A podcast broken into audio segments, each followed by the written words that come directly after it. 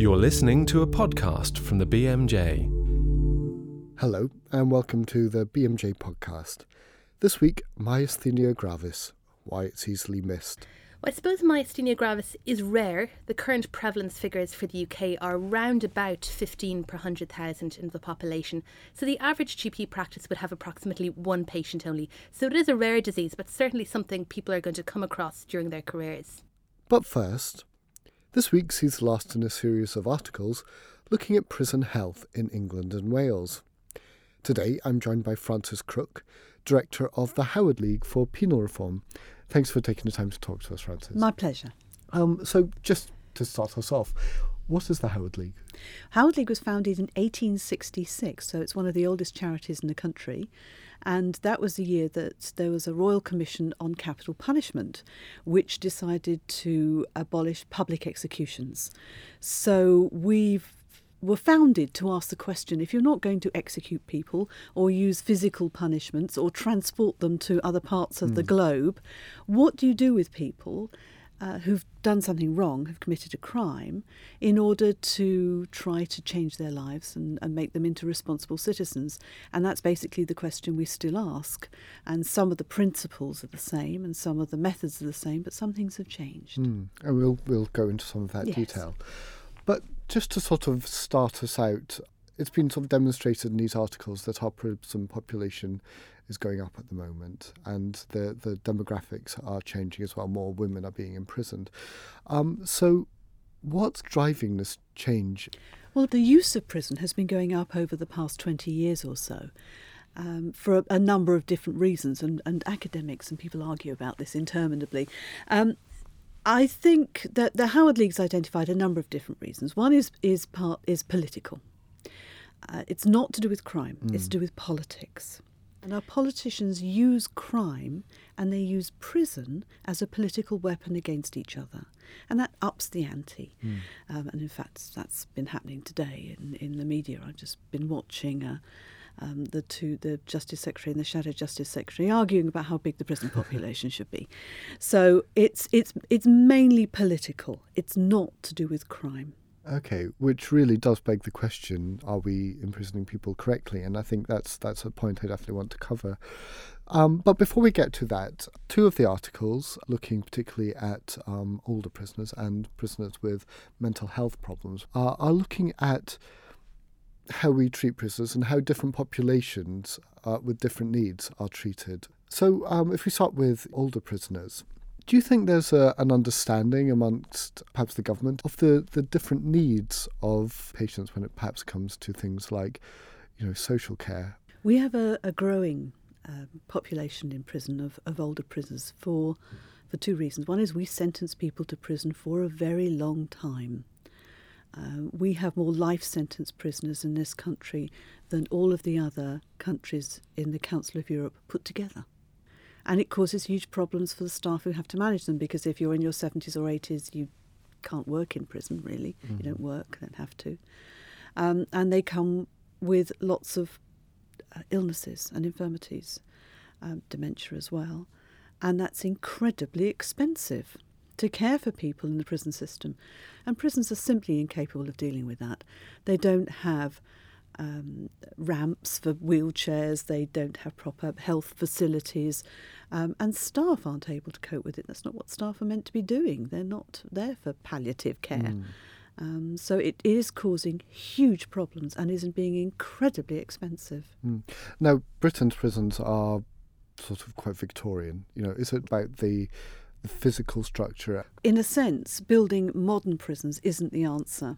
The, the answer comes earlier why are we sending elderly people to prison?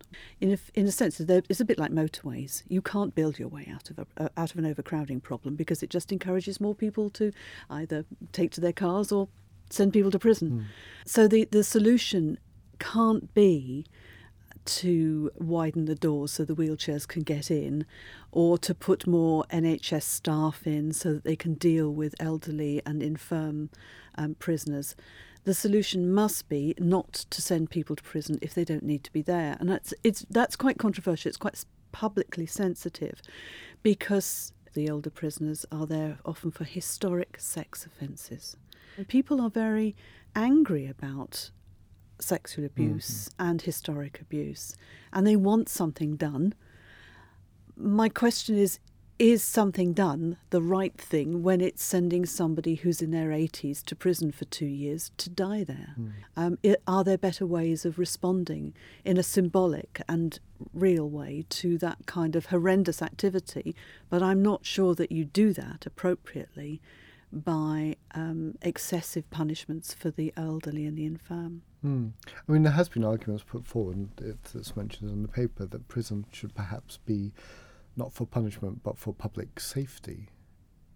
I, am much more sympathetic to that view. Um, there are people in prison who actually are very dangerous. They've committed very serious offences and they are a continuing danger. Um, and that's with a, with a significant number of people, that is not in doubt. Then there's a large number of people who simply shouldn't be in prison at all large number of people who are on remand and who will be found not guilty. And we have other people in prison who've committed minor offences who are a nuisance. They are a nuisance, but they're not dangerous. Uh, in my own experience, you know, we all know that punishing children is counterproductive. Punishing people is counterproductive, and in a sense, it makes it adds to the to the general pain in a society. It makes things worse. Um, what we should be doing is trying to make things better. And I'll pick that point up uh, again a little bit. But if we could just move to another uh, point that um, the latest article in this series, which goes up uh, today on Friday, is looking at the rates of imprisonment for women and whether you know that's appropriate. Um, and in there, one of the suggestions is that that women shouldn't be imprisoned at all because of the the knock-on effects to, to families and things like that. What do you think? I and the Howard League has recommended closure of all women's prisons as they exist today. It's not they're not necessary.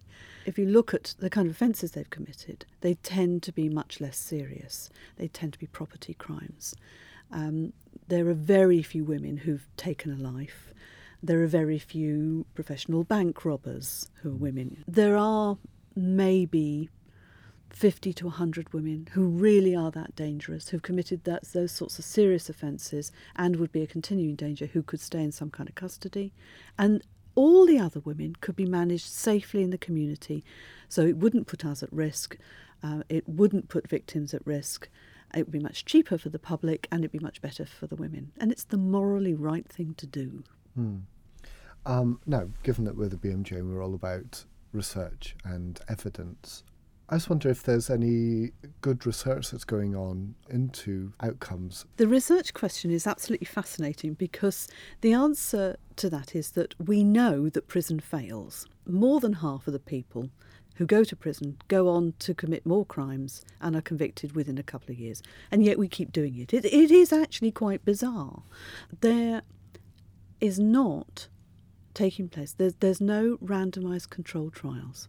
We don't do those in social policy usually or political policy and we don't do it in criminal justice policy we we know a lot of facts but we don't do research partly because there's a lot of arguments amongst criminologists to say well it wouldn't be fair somehow it's acceptable in pharmaceutical or medical terms mm. to do hmm. randomized controlled trials but it's not in in social ter- in social policy which i think is bizarre um, in fact i was with a, a, a, one of the big police forces two days ago and they've commissioned a, um, a randomised control trial with Cambridge University to look at sentencing policy.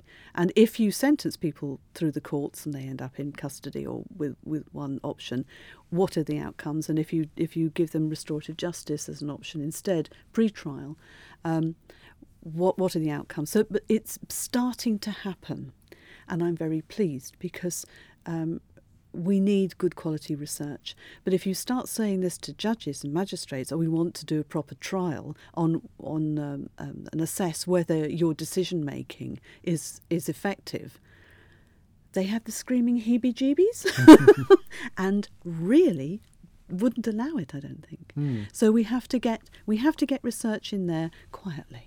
Yep in medicine, there's obviously a randomized controlled trial, but there are also methods that you can use to look at a population as it stands and analyze different things within there. It's a cohort study. Um, So, in that sort of vein, are there other countries who are doing different things that work more effectively than um, than our system in the UK?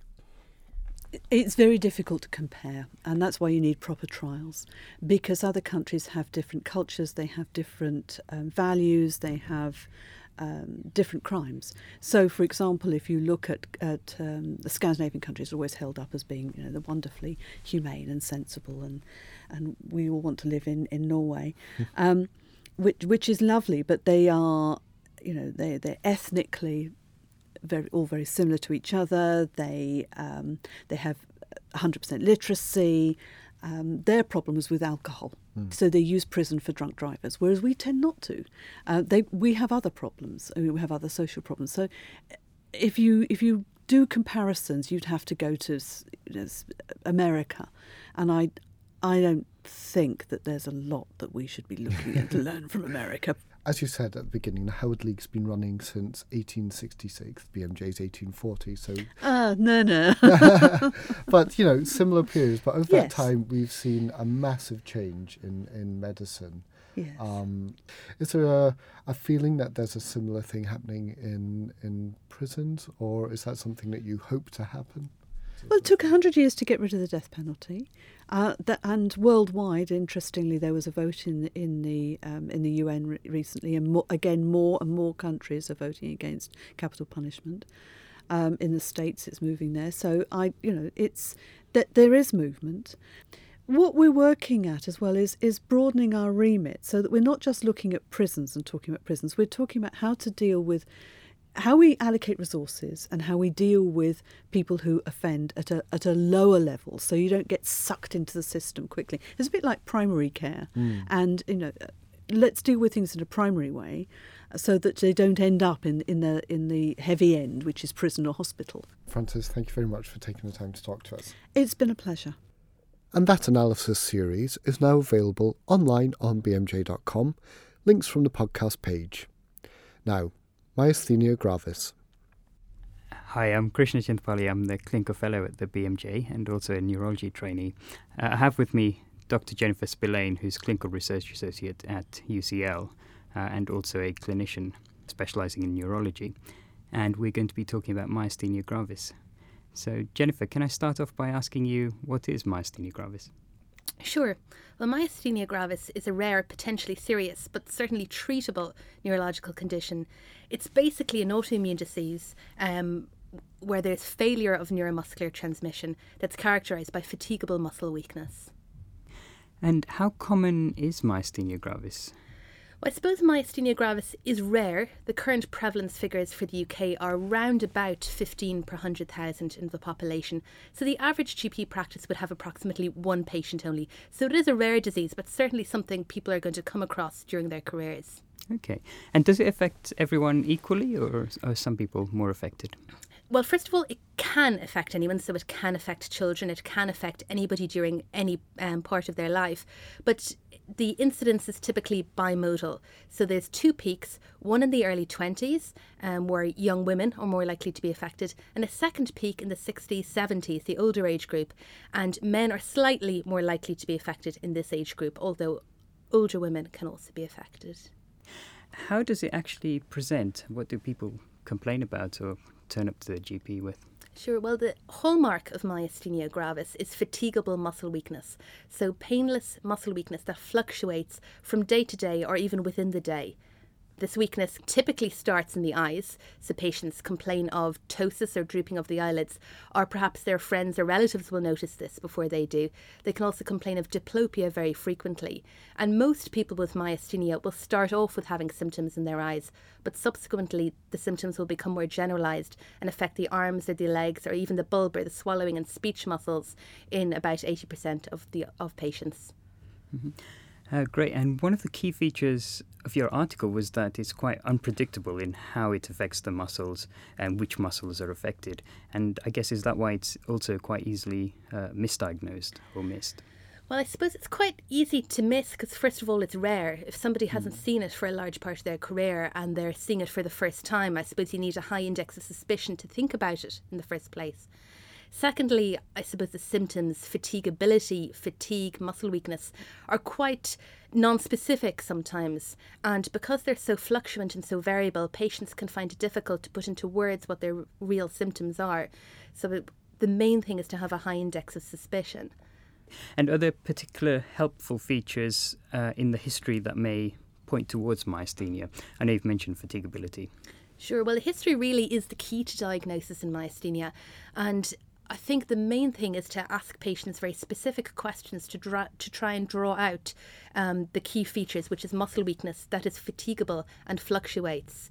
Um, so questions I ask patients are things like, do you see double from time to time? And ask them very specifically because it might only be at certain times of the day.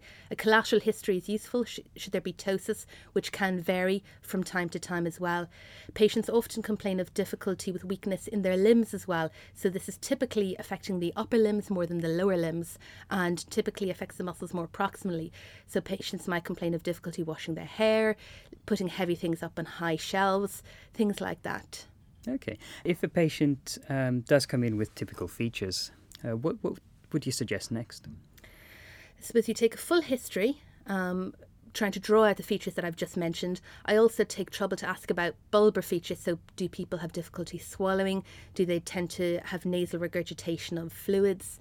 Um, do they have any problems with breathlessness? Or do they get slurred speech, particularly at the end of a consultation? And you can often notice that quite naturally during your own consultation with, mm. the, with the patient. Um, then uh, examination um, should be directed at looking for muscle weakness, particularly trying to look for fatigability. So, when you initially assess the patient's muscle strength, it could be normal. But if you try and perform specific maneuvers to bring out some tiredness or fatigability, you may find that the patient becomes weak. I often ask patients to count to 50 out loud and find that their speech becomes more slurred and quieter as they approach the higher numbers. I also test uh, shoulder abduction in the normal fashion, then get the patient to perform unilateral exercise of one of the arms, so abduction, adduction exercises, and then reassess muscle strength. And you can also often find that uh, the patient becomes weaker after this exercise. As a non specialist, um, what would you advise them to do once they come to that conclusion? Well, if a general practitioner non specialist feels that a patient might possibly have myasthenia gravis, we would generally advise that they refer the patient to their local neurological centre. The reason for this is that both the diagnosis and the treatment of myasthenia is generally initiated in secondary care settings, and some of the investigations that we perform to help us diagnose myasthenia are only available in specialised centres. What kind of tests are they? So I suppose a very baseline first test that can be done either in the GP's office or in the neurologist's outpatient setting is the ICE test. If a patient has ptosis, um, that can be measured. If you put ice in a crushed glove over the eye for about three minutes, look at the ptosis first and look at the ptosis after removal of the ice. If the ptosis improves, it's a strong indication that the patient might be suffering from myasthenia gravis. However, um, going on to other um, investigations, serology, so antibody testing, is probably first line. So, about 80% to 85% of people with myasthenia gravis will have antibodies to the acetylcholine receptor. A smaller, a, a variable proportion of the remainder will have antibodies to a protein known as MuSK, M-U-S-K, muscle specific tyrosine kinase. Um, there are a proportion of patients, about 10 to 15%, that will be persistently seronegative, so that won't have antibodies detectable on serological tests, but still have myasthenia gravis. After doing the antibody test, then we'd move on to doing um, electrophysiological tests. So, typical electrophysiology or routine electrophysiology is generally normal in myasthenia gravis. So, routine nerve conduction studies in EMG are normal, and you might miss the diagnosis if you don't request the specific tests, which are repetitive nerve stimulation and single fibre EMG. Um, now, there's also an association with myasthenia and other diseases, and uh, for example, other tumours as well, so, uh, such as thymoma. Um, can you tell us a bit more about that? Absolutely. So, roughly 10 to 15% of patients with myasthenia will have a thymoma. That's, I suppose, in a way, driving the um, the antibody mediated disease. And although it doesn't form part of the diagnostic tests for myasthenia, all patients who are diagnosed with myasthenia gravis should undergo scanning to exclude the presence of an underlying thymoma, so either CT or MRI, depending on the local guidelines. And these patients generally do undergo thymectomy to remove the tumour. Okay. Talking about um, thymectomy and treatments, um, what's the treatment for the actual condition for myasthenia gravis? The first thing, if you have a patient with myasthenia gravis, is to assess how severe their weakness is. So, if they have severe weakness that's rapidly worsening, particularly if they have lots of bulbar symptoms or respiratory muscle involvement, they should be referred to their local hospital as soon as possible. However, if the patient has a more milder phenotype and isn't quite as weak, it's reasonable to start off on symptomatic treatment. And the symptomatic treatment for myasthenia is an acetylcholinesterase inhibitor, commonly pyridostigmine. So this has to be given a number of times a day because it's a short half life, usually between three and five times a day. And it doesn't affect the disease's progression, but it certainly can improve the symptoms such as ptosis and muscle weakness. Going on, then, a lot of patients will require immunomodulatory therapy. Um, and typically, first line for that would be steroids. Oral prednisolone would be the first line that we would use. If patients require chronic or long term immunosuppression, however, because of the side effects of long term steroids, we generally would then initiate oral steroid sparing agents. The ones used most commonly would include azathioprine, mycophenolate, and methotrexate. And at the start of your article, you've also talked about some of the complications of myasthenia gravis, and, and the most dangerous of these is a myasthenic crisis. What is that? So, myasthenic crisis is defined as rapidly worsening weakness due to myasthenia gravis that affects the respiratory muscles that requires mechanical ventilation. So, these are patients who have bad myasthenia that affects their breathing and can result in respiratory arrest. It's a neurological emergency. They need to be in an intensive care unit and may require mechanical ventilation. And are there any other lesser known complications of uh, myasthenia gravis? If myasthenia gravis is chronic, patients can develop some fixed muscle weakness that doesn't fluctuate so much, that, that, but that's more in very chronic, long standing disease. Thank you very much, Jennifer. Before we finish, so what would be the take home message for the average non specialist, be it the hospital doctor or the GP, for myasthenia gravis? So I suppose the take home message really would be just to bear myasthenia gravis in mind. Although it is rare, you're likely to have at least one patient with it in your practice. It can present at any age, and we're increasingly recognizing it in the elderly population, and it's often the elderly population in whom it's missed. Bear it in mind as a possible cause of muscle weakness, particularly fluctuating muscle weakness, and to take a thorough history trying to elicit these uh, the symptoms that I talked about. And if you suspect myasthenia gravis, to refer your patient to your local neurology centre. That's great. And uh, also in your article, I think you've mentioned that 13% of patients were diagnosed more than five years afterwards, weren't they? So, so hopefully we can bring that down. Absolutely, that's the aim. Thank you very much. Thank you. And again, that article in the Easily Missed series is available online on bmj.com. That's all for this week. Join us again next week. Bye till then. For more information about this programme and other BMJ Group podcasts, please visit bmj.com.